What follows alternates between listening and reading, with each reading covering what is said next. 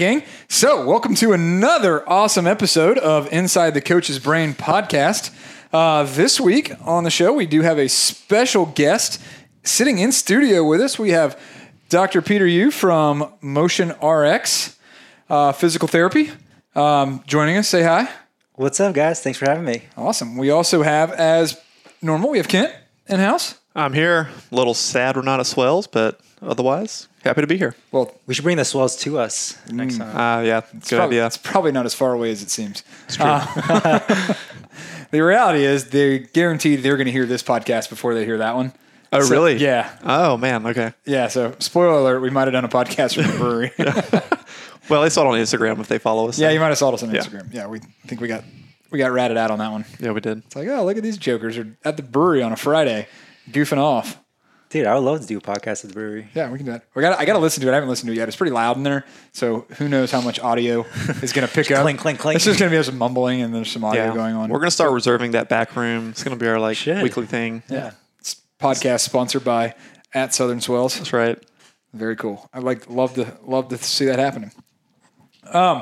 So getting into it today a little bit, we're going to talk with Dr. Pete about his practice and how he's doing amazing things and helping people and all those cool things. Kent's in with us today. It's first podcast we're doing three people.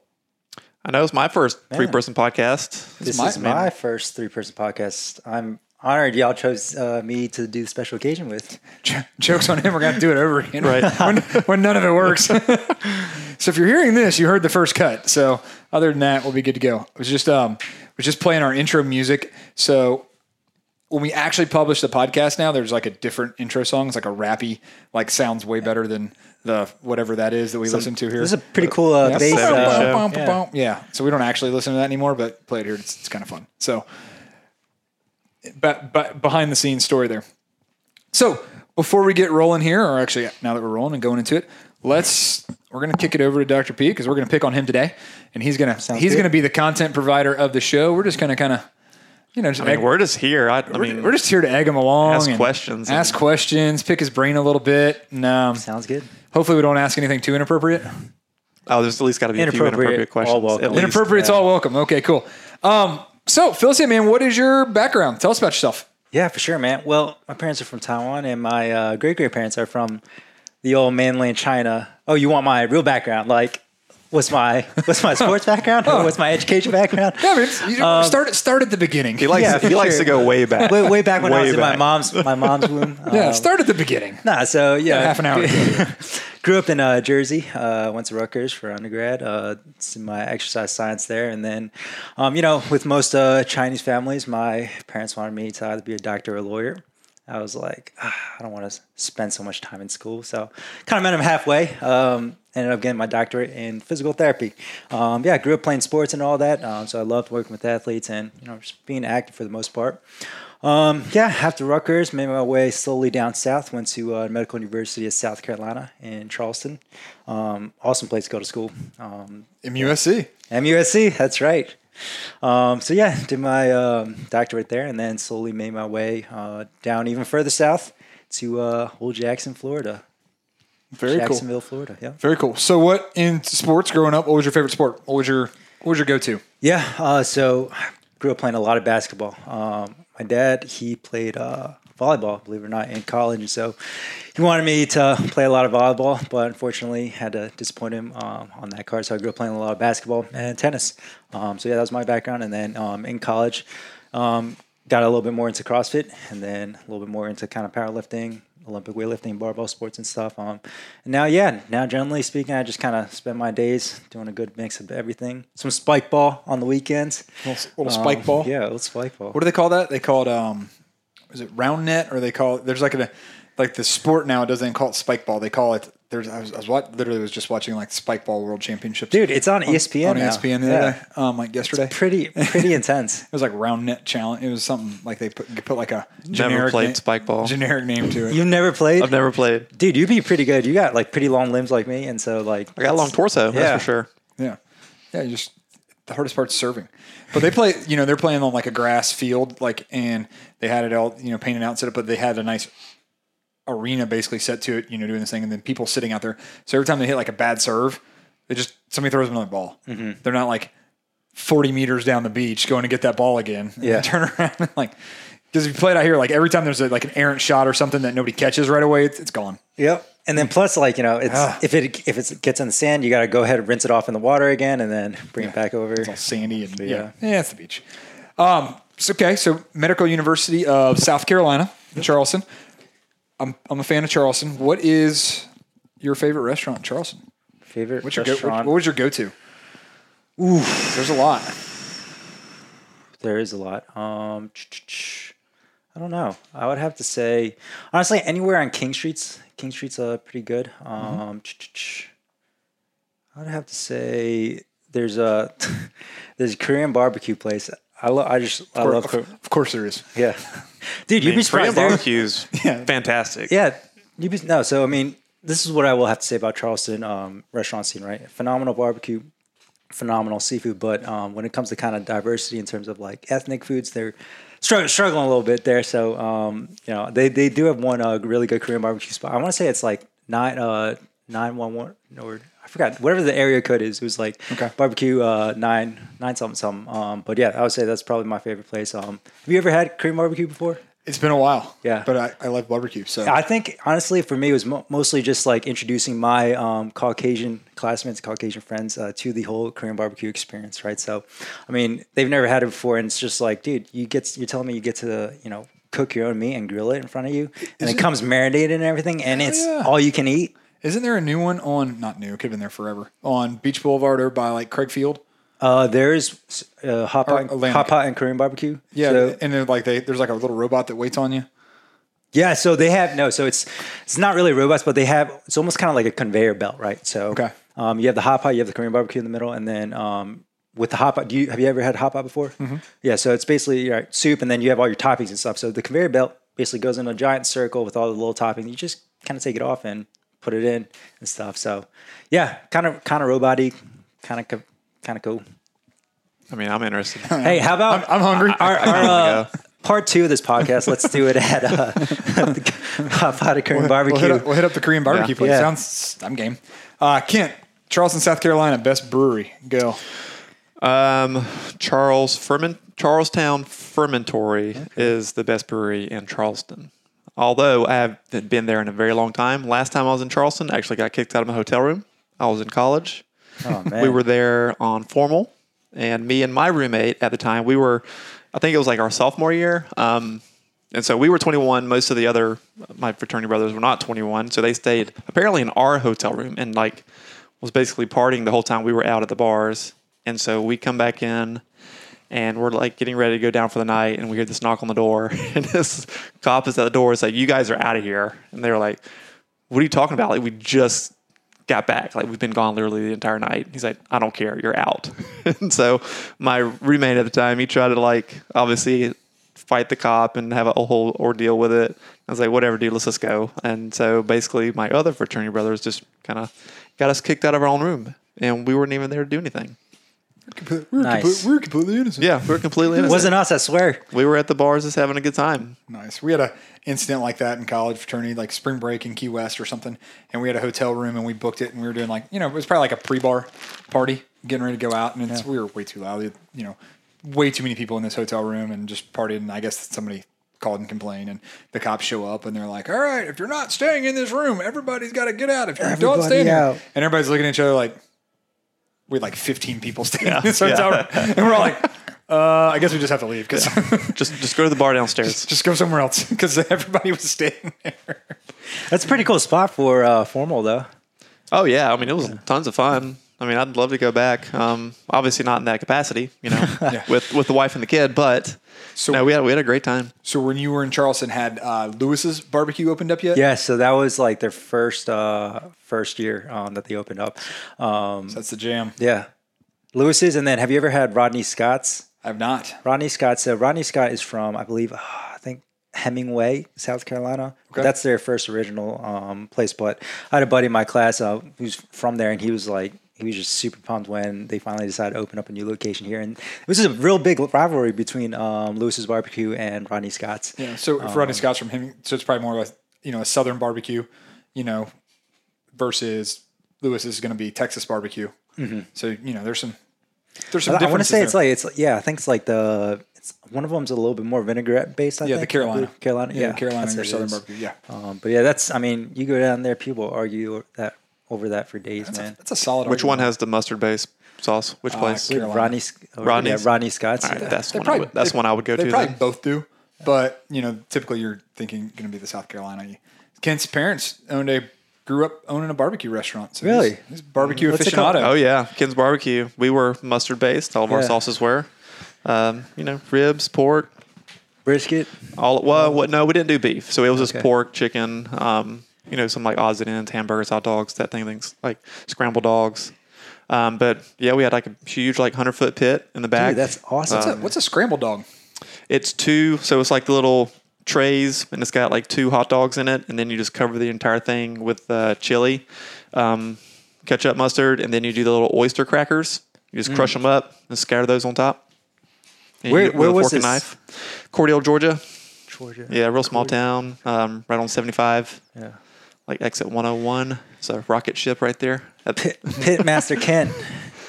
So I did that growing up. So obviously I have no desire to have my own grill and cook out at home. Sounds miserable to me, but I know a lot of people when they have kids and own a home, that's apparently the cool thing to do is get a green egg or a Traeger and start grilling. But now I've already been there, done that, man. Kent just takes his IPA pictures and that's it. Yeah. I'm just there to drink an IPA on the porch. And plays with his fireworks. Yeah, because I see you post a lot of IPAs and beers all the time. So here's a question for you: what's your top favorite beer? So right now, my favorite brewery is Burial in Asheville, North Carolina. Okay, love that place.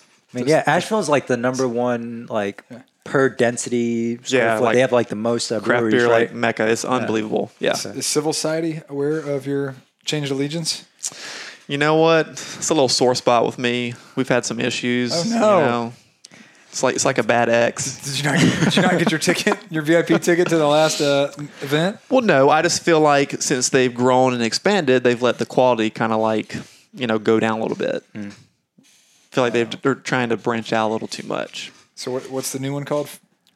Asheville. Oh, Burial. Burial Beer Company. I just have to remember when I tell you I've never had a beer from there. I just have to remember which brewery to put in there. And so they actually opened a location in Raleigh. So they have a spot in Raleigh now, and I think they might be opening a spot in Charlotte or somewhere pretty soon. It's a lot of expansion. Quality going downhill. Hey, I know, preaching to the choir, man. I understand. I get it. But right now they're at the top of the pyramid. Okay. What's their beer that does it for you? Just any of their IPAs. To be honest, are you a sour guy?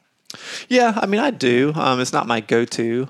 Definitely not the kettle sours, the ones that are kind of super sweet. I like Kent's more I'm above that. Ones. I don't know what you're talking about. I'm above that. But that is a lot of times for people getting into craft beer. That's kind of the segue. That kind of gets them into the door, if you will. It's how we trick Don into having beers. Exactly. Yeah. It's fruity. Mask all the alcohol. Yeah. I can do this. But it works, Or the slushy at Rev. Yeah. I will say there, Great Notion and Portland, Oregon, they have some of probably the best sours that I've ever had. Cool. Yeah. And my wife loves those. Those are her favorite too by far. Yeah, I was introduced to sours probably about 3 years ago, and first time I had it, I was like, dude, what is this? This is a beer? What? Yeah. And then now every summer I was that's the first thing I order at a bar. Have you been to Rev Brewing on Mayport? No, I have not. So they actually have really good sours. Okay. Sour stouts. IPAs are okay. Yeah. But their sours and stouts are actually really good. Now I have to know. Now I know. When it comes to IPAs, does it pass Kent's standards? Kent is the IPA guy. That's the funny thing. It's people are "Hey, I want to get you some beer. What do you think?" I was "Don't buy me any beer because I don't know how that's going to go. Yeah. I don't want to offend you. Yeah, right. I'd rather just offend you now than offend you once you've already made the purchase. So just don't do that." So typically when I'm out of town and we find a place that looks like they're selling a decent amount of beer or whatever, I'm always take pictures of it, send it to Kent. I was anything good here? Uh-huh. I can just see Kent sitting around and get texts me. Expanding the refrigerator view. Maybe that one. No, these all suck. Well, no, I'll spend a good 5 minutes looking at the picture, and then I'll tell him what to get, and he gets the complete opposite of what I tell him. Okay. That's usually what happens. So sometimes he's not fast enough. That could be true. So, I know we're probably going down a tangent here, but what differentiates between a good IPA versus a bad IPA for you? for, I mean, yeah. It's kind of hard to discern. I don't really know much about IPA, so I'm curious, you know. I mean, honestly, it's just if it tastes good. Yeah. I think the bad IPAs, I think this, like, probably their water filtration or their water quality, I think that's a big part of it, is, like, having, like, pure, clean water. I mean, if you ever, like, go into, like, where they actually brew the beer, I mean, the water is, like, super pure. And if anything, like, gets into that, kind of messes up, you know, that it'll, like, mess up when the hops and stuff are added to the brewery process. And then you got some people who are, like, making New England IPAs, and they'll just have, like, so much, like, hop saturation in it. It's like sludge in the beer, and you can tell, like, you know, it wasn't, like, a really, you know, quality process apparently going on. So a lot of the better breweries, the beer just tastes cleaner, if you will. It's kind of hard to, I guess, put into words, but it's a cleaner taste. You can actually, like, pick out the flavors and what the hops are supposed to be. It doesn't taste just like a mess, like a muddled mess. Next time I go to a brewery, I'm going to taste it. Is this clean or is this messy? What hops are in this? Is this clean? Excuse me. Where do you guys procure your water from? Yeah. Well, I mean, I say, like, a lot of the northern breweries, you know, they very good water, like New York and stuff. Like, some of the best, like, IPAs are, like, Connecticut, Massachusetts, New York. I mean, just all boys out to the good water, you know. Yeah, it's water. It's like when you go, like, a high-end bar that's serving, like, you know, high-end cocktails. They'll, you know, they're, like, triple filtered their water for their ice, so, like, the ice is, like, not, like, screwing up the cocktail. Mm-hmm. Yeah, no doubt. All right, so I guess we'll go from drinking beer and talking about food to getting back into what we're actually going to talk about today. Yeah. So you run a PT clinic. You do. All right, so PT, for those at home, is physical therapy. Correct. So he's taking your broke self and fixing you. All right, break it down anyway. So I know what you kind of classify your space is a performance physical therapy clinic. What is, in your, you know, in your words, what's going to be the difference between a normal, everyday physical therapy clinic and a performance physical therapy clinic? Yeah, for sure. That's a great question. We get it asked all the time, honestly. So typical regular orthopedic physical therapists, right? People with, like, shoulder pain when they're kind of reaching for the seatbelt, right? Or shoulder pain when they're kind of reaching to put stuff in their cupboard, right? So very low level, very basic stuff, right? So stuff like that. And, you know, they'll go through physical therapy. That's it. Regular physical therapy is able to kind of fix that, right? Whereas with us, people that come and see us, they all have performance goals in mind, right? Hey, I can't do snatches right now, or I can't do kipping pull-ups because my shoulder hurts whenever I do that, right? Or, hey, I don't have knee pain when I'm walking up and down stairs, but I do have knee pain whenever I run more than 5 miles. So they always have some sort of, like, performance athletic goal in mind. And that's kind of what I explain to people and kind of differentiates us from other physical therapy clinics, as we kind of focus a little bit more on kind of, like, the performance aspect of, you know, pain and physical therapy. Okay. That kind of makes sense? Yeah. I like it. So kind of so typically the people that come and see us, they don't have pain in their everyday life, right? They're going about their everyday life pretty okay. But when it comes to, you know, an activity or, like, a sport that they enjoy, right? Like running, squatting, deadlifting, bar, yoga, whatever it is, there's some sort of, like, nagging, limiting issue that's kind of preventing them from performing at their peak, right? And we basically take that, we turn their weakness into their strength, and basically, boom, yeah, we're getting rid of the pain, but we're also improving because we're getting rid of their pain, we're also improving their performance in whatever their sport is, right? We'll see it all the time with, like, I made like Instagram posts about this the other day, just casually joking about, like, back pain. Just kidding. Back pain isn't something to joke about, but, like, you know, a lot of the people with back pain from, like, a CrossFit background that come in and see us, right? They're like, yeah, I can't deadlift more than, like, 135 or anything like that. But then, you know, you take a look at all those people who come and see us, and, like, after they finish their plan of care, they basically walk out without back pain and they have a new deadlift PR. Right. Right now. So, yeah. Very cool. I like it. Yeah. Get them out of pain.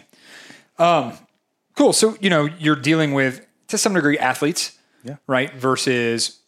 I guess, would you call it occupational kind of stuff? You know, you're not necessarily getting the clients coming from a car wreck.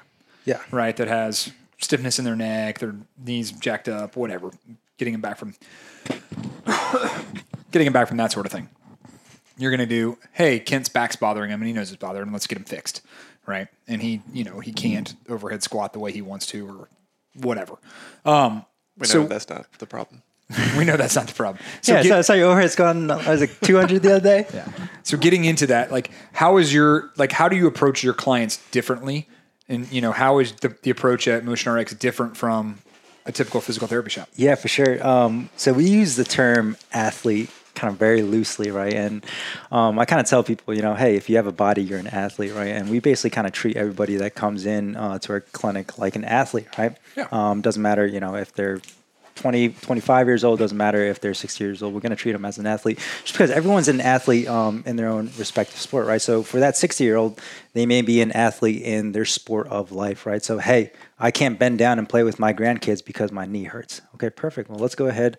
Let's get you to win at this game of life. Let's get your knee better so you can get down, play with your kids again without knee pain, right? Otherwise, we take someone else for an example. Hey, I can't, you know, someone who's like a marathon runner and they're training, they have like an obvious goal that they're training for, right? Hey, we're getting them better so that they're able to run their marathon pain-free, right? Again, both of them are athletes, but just in their own kind of respective sport. So yeah, I mean, we typically kind of approach it like that. And then another thing that we're kind of different than regular physical therapy clinics is we treat all kind of one-on-one, right? So traditional physical therapy, you know, insurance reimbursement is dropping, so the therapist has to see, you know, 3 or 4 people at the same time, right? So it's almost kind of running like a small group, like fitness class, if you kind of can think about it. And that's just shit quality care, you know? How are you going to spend 10, 15 minutes with someone and get them out of back pain that they've been experiencing for 2 years? It just, unfortunately, we're not that good, right, at doing that. It takes a little bit of you know, you got to dive a little bit deeper. So we spend 1 hour with our patients, you know, every single time. And this really allows us to, again, you know, not only fix the root cause of the issue, you know, at a much faster pace, but also allows them to, you know, save a lot more money that way as well too. And yeah, so because of that, we typically see our clients anywhere between once every week to once every like 3 weeks. Instead of, you know, your traditional, hey, come into PT 2 or 3 times a week for, you know, 12 weeks. Like, who has time to come into physical therapy 3 times a week? Yeah, I mean, no, he does not. Unless you really love us, but then again, we don't want to see you 3 times a week. You guys couldn't see me raising my hand. The hand raise doesn't work that well on radio. So, you know, doing this, going down this avenue of physical therapy, which I guess could be considered a little bit of a niche. Yeah. Right? Because you're kind of, hey, I'm working with a certain clientele in a certain segment of the market versus the whole market. For sure. Which in business is probably the better way to go, right? Because you can actually target your marketing. You can target your research and your care and everything else. So coming up through physical therapy, what made you kind of want to, like, did you see how PT was going, physical therapy, and like the big group clinics, and you're like, I cannot do this. This is not me. I got to go do this. Or, you know, what kind of sparked your interest to get, I know you have an athletic background, but what sparked your interest in going kind of the direction you're in now versus sticking with the tried and true path? Yeah, for sure. So I was very lucky to have kind of been exposed to this setting on a clinical rotation that I did in school, right? So, the first clinical rotation I ever did was basically kind of split half and half, right? So it's typically like an 8 or 12 week rotation. Like basically I would do half of my week, the first 2 days at like your traditional Mill Clinic where I was seeing, you know, 12 to 20 people a day. And then the other half of the week I would go to kind of this performance-based clinic, right? And so coming from a performance, you know, strength and conditioning background, the first 2-3 days a week I would go to this, you know, regular Mill Clinic and we're doing very low level stuff, you know, banded stuff, straight leg raises on the table. And I was like, what? Doing some ultrasound eSIM. And I was like, what is this? Like, this is not it at all. And then the other half of the week, I would go, we were getting people to deadlift. We were getting people to lift some heavy stuff and getting them much stronger, much better, right?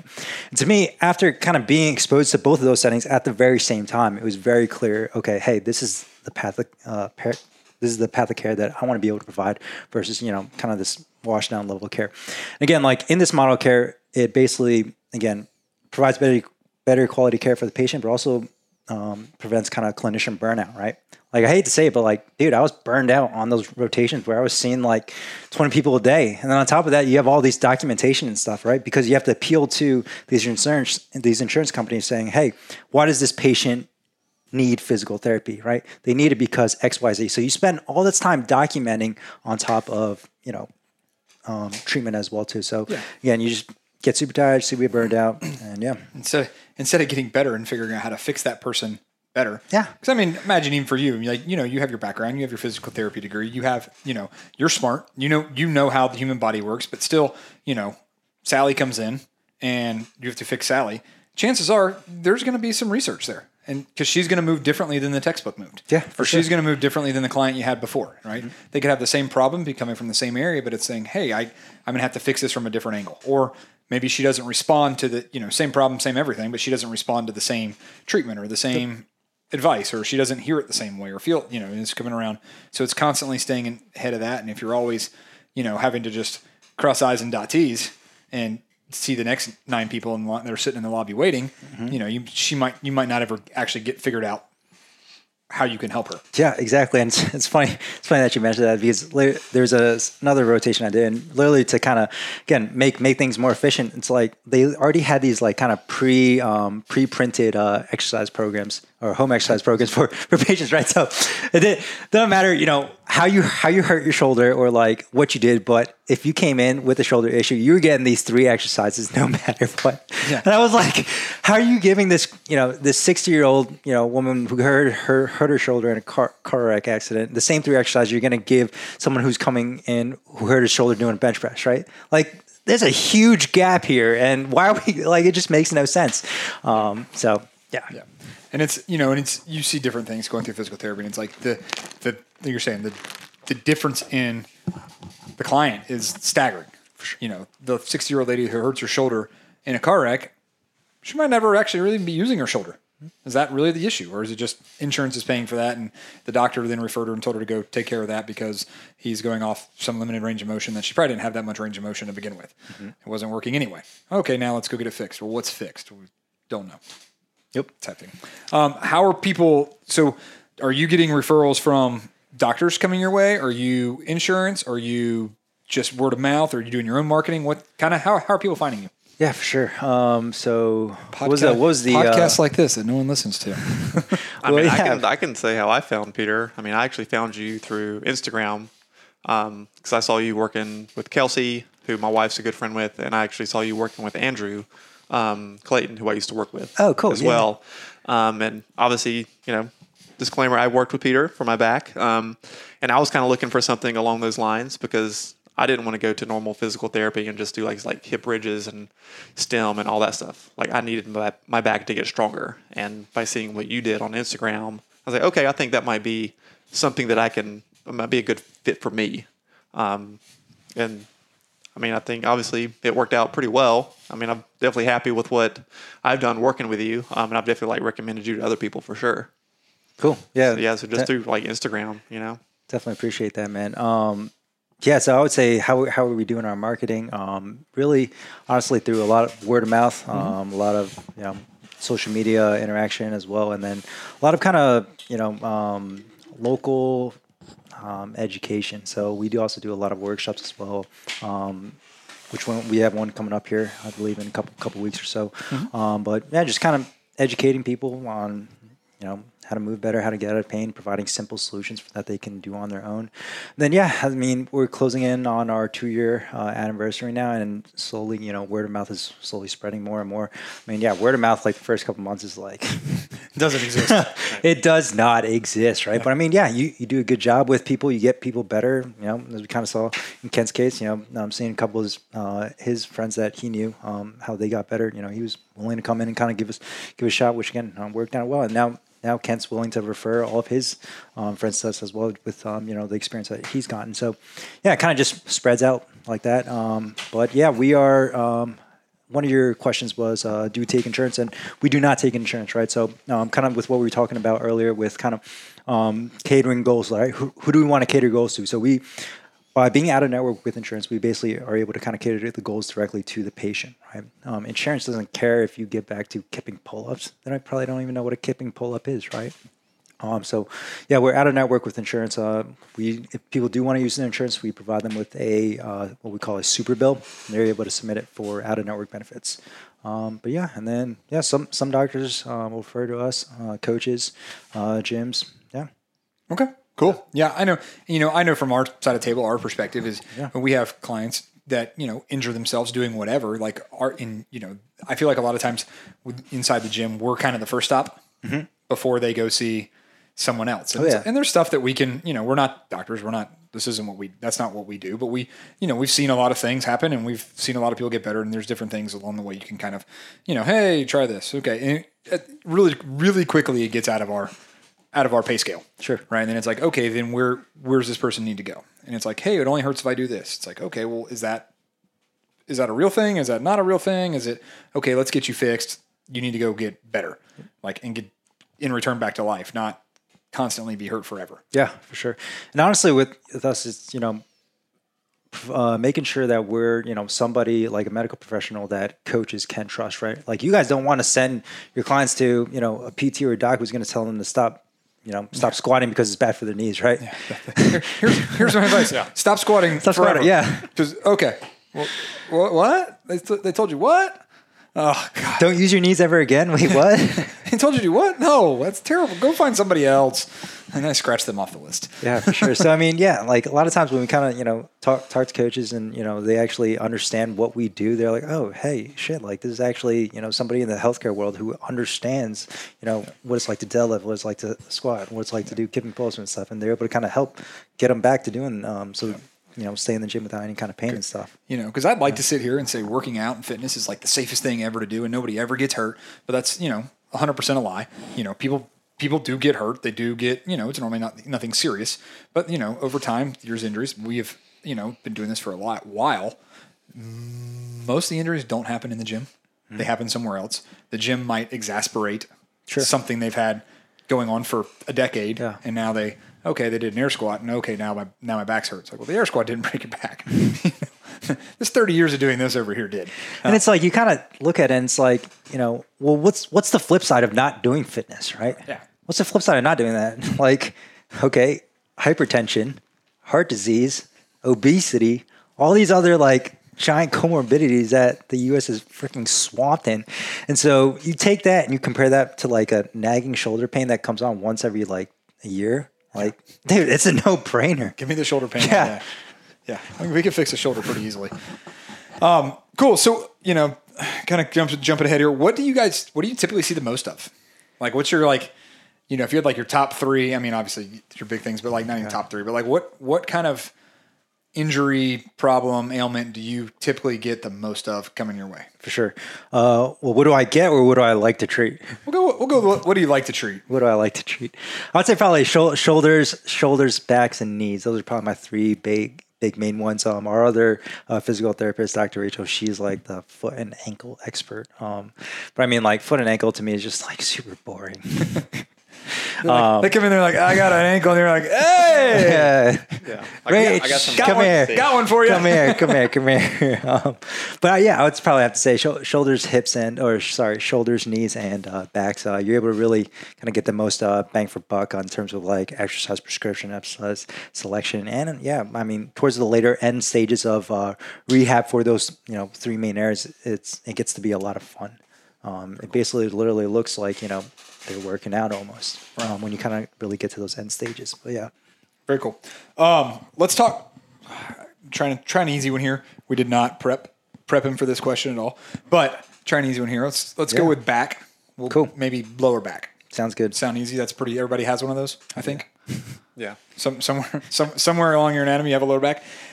What about one or two actionable tips for our four listeners that they could, if their lower back's bothering, because I feel like a lot of people have issues with that, that they could, maybe try and implement in their daily life that they could, if they listen to this podcast this far, they could kind of take away from it. Absolutely. So one I would have to say is, movement is medicine, right? So constantly change in and out of positions, right? So the back, if we kind of look at the spine, it basically has, I think, four different movements that it does, right? So flexion, bending down, extension, leaning back, rotation, right?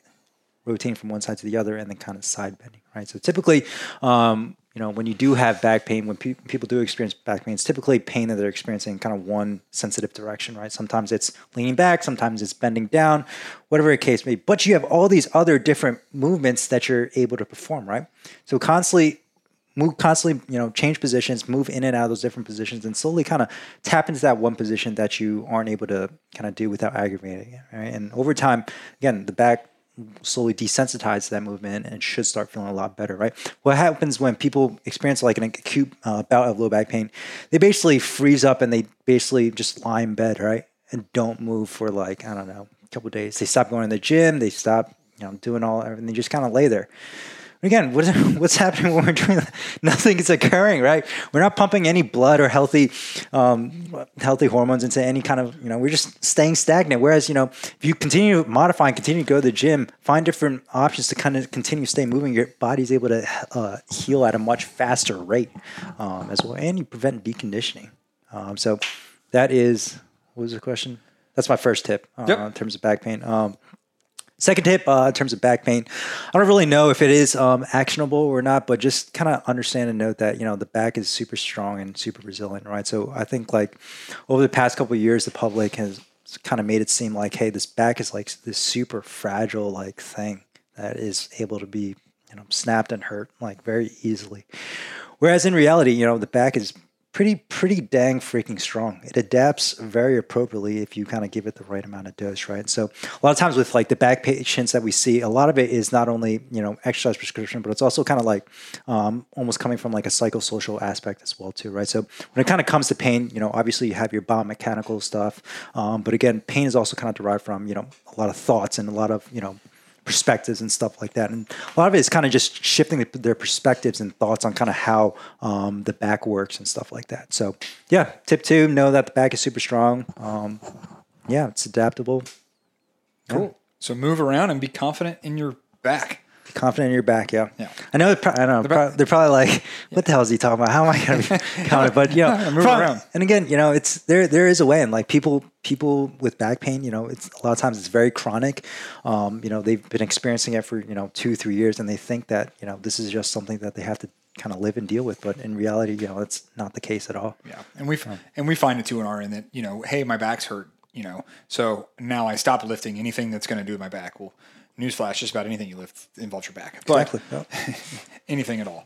And then, you know, so they stop doing it. So then in return, their back is getting weaker when they need the back to be getting stronger. Exactly. Like, so, okay, I'm getting my back weaker and weaker and weaker, and I'm opening myself up for more and more injury versus if I went the other way around that and let me get my back stronger and make it bulletproof. Now I can, you know, I can work through some things. Yep. And yeah, that's kind of the tricky part, right? It's like, how do I get it stronger without kind of aggravating it, right? We know, hey, deadlifts are, you know, pretty good low back strengthener, but a lot of times back deadlifts are also kind of the same thing that kind of instigates and kind of sparks it, right? So that's kind of finding that fine balance between, hey, what's enough to kind of strengthen it without exacerbating, and that's where kind of what we specialize in. So, but yeah. We run, you know, too, it's like, I'm sore in my back. It's like, well, if you did a bunch of bench press, would you be sore in your chest? Yep. Yeah. You do a bunch of deadlifts and you're using your back a lot, you're probably gonna be a little sore. Yeah, and like it's a muscle. It's a muscle, yeah. And like I don't understand, you know, it's the same thing. Like why do people freak out over the fact that it's sore when we don't see people freaking out over doing bicep curls and their elbows are sore, right? It's just a normal part of the body. But again, like social media for some reason, or even the public, has kind of, you know, made it this thing where hey, the back, the neck is super. Yeah, the general perception is if you feel your back, you're doing something wrong. Yeah. Well, you maybe. But chances are you're probably okay. So typically what I tell people is this, right? Like, again, typical normal muscle soreness lasts anywhere between 24 to 48 hours, right? So yeah, give it that time frame, right? If it falls within that time frame and, you know, it's sore, but it kind of goes away, goes back to baseline, all right, perfect. Nothing to be worried about. But again, if it's consistently sore for, you know, like a week or so, then yeah, you probably get it looked at. But yeah, if it's typical muscle soreness, you know, 48 hours is perfectly more than normal. You got a bunch of referring pain, and you can't walk. You know, you can't do anything but crawl around. Okay, there's probably something wrong there. Yeah, and again, you know, you also kind of take it into perspective what workout you also did, right? Like, take Murph, for example, right? Yeah. For first time I ever did Murph, I, like, could barely crawl out of bed for the next 2-3 days, a little bit more than that 48-hour window. But again, you kind of know, hey, you just did 100, 200, 300, a lot of volume and stuff. So, you know what to expect. Cool.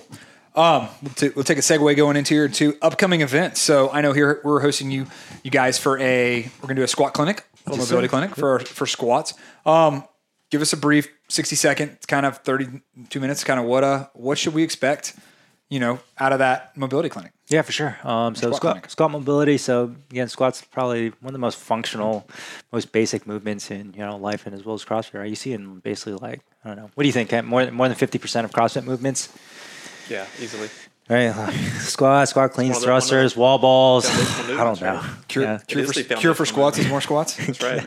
That's right. Yeah, but I mean, really in this clinic, it's just understanding how to kind of perform the squat a little bit better, right? So there's certainly more optimal positions you kind of get your body in, whether it be, you know, at the bottom of a snatch or, you know, at the regular bottom of a regular air squat, right? So, and we, what we're going to do, we kind of take a three-pronged approach, right? So the squat, you see movements occurring at the hip, knee, and ankle.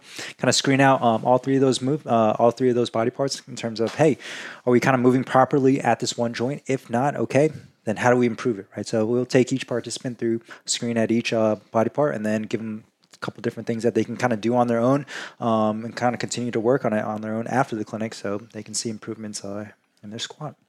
Very cool. We know everyone loves squats, right? Very cool. So we're going to target where their squat is going poorly. Yep. And we're going to give them ways to get better at their squat. That's right. Huh, this is ridiculous. All right. Cool, guys. So if you have any issues with your squat and you're listening to this before we do the squat clinic, show up for that. Yeah, show up. I promise it'll be, you know, very, very interesting, or I'll try and make it interesting. I promise it won't be me talking the whole time because I hate listening to other people talk for more than 5 minutes at a time. So it'll be, you know, super interactive. Everyone will be moving around and stuff. So yeah, come on out. Come ready to move. Yeah, come yeah, wear your workout clothes, and we'll have some fun with that. Cool. I think that's gonna be a good place to wrap it. Awesome. Sounds good. It's good. Cool. I want to hear about the new facility. You just moved. Yeah. So we moved to the new facility. So it's over at 7901 Bay Meadows Way, Suite 17. Yeah, we have our open house for it this Saturday, I believe. Yeah, this Saturday, the 28th. The 28th, 11 to 1. Is it like the east part of Bay Meadows or west part of Bay Meadows? Like towards Phillips or like towards State Parkway? Bay Meadows Way, so close. It's right off Phillips. North of Bay Meadows. Yes. North of Bay Meadows? So I know you're like Bay Meadows and Phillips? Yes. So it's closer to Phillips than Gate Parkway. Gotcha. Okay. So yeah, come on out. Yeah, we're super pumped about our new location. Yeah, we'll have beer there. I don't know if the beer we have will be up to Kent's IPA standards. Come on out. Have a good time. Yeah, hang out with us. Little known fact about Kent that everybody knows: Kent travels with beer. Yeah, that's true. He doesn't go far without a cooler. Always have a cooler. Nice, just in case. He's like, oh, you got that? Cool. So you said you're having a grand opening. Yep. So we've technically been already been there for about like a month and a half. So I wouldn't really say grand opening, but yeah, open house just so and people kind of. You know, hang out with us, check out the facility and whatnot. So yeah. When was that again? It is this Saturday from 11 a.m. to 1 p.m. And yeah, I guarantee if you come check us out, it looks very different than any other physical therapy clinic in Jacksonville. Yeah. Guys, if you're in the area, get by there. It's super cool. It's very clean, very awesome looking facility. I stopped by there last week before. Yeah. Looks cool. It's done a great job with it. Yeah, it looks like a gym. Yeah, it looks awesome. It's fitted out just like a gym. Bunch of nice, shiny new Rogue equipment. You have turf in there, right? You do. We have a little strip of turf as well, too. Very nice. So yeah, it's very, very geared for, you know, athletes, active adults. Do some sprints, man. That's super exciting. We're super happy for you for having that new space. I know you've been in gyms before, but now you're kind of breaking out and getting out there. Yes, sir. It's a big step. Nice space. Yes, sir. Super excited. Very cool, guys. Again, that's Dr. Peter Yu at Motion RX. Yes, sir. Check him out on Instagram. You can check him out on the Healthy Jacks podcast as well, wherever you find podcasts. And other than that, I'll probably put some notes in the show at the bottom and go from there. Sounds good. Thanks for having me. All right, guys. Yeah, good stuff. Cool.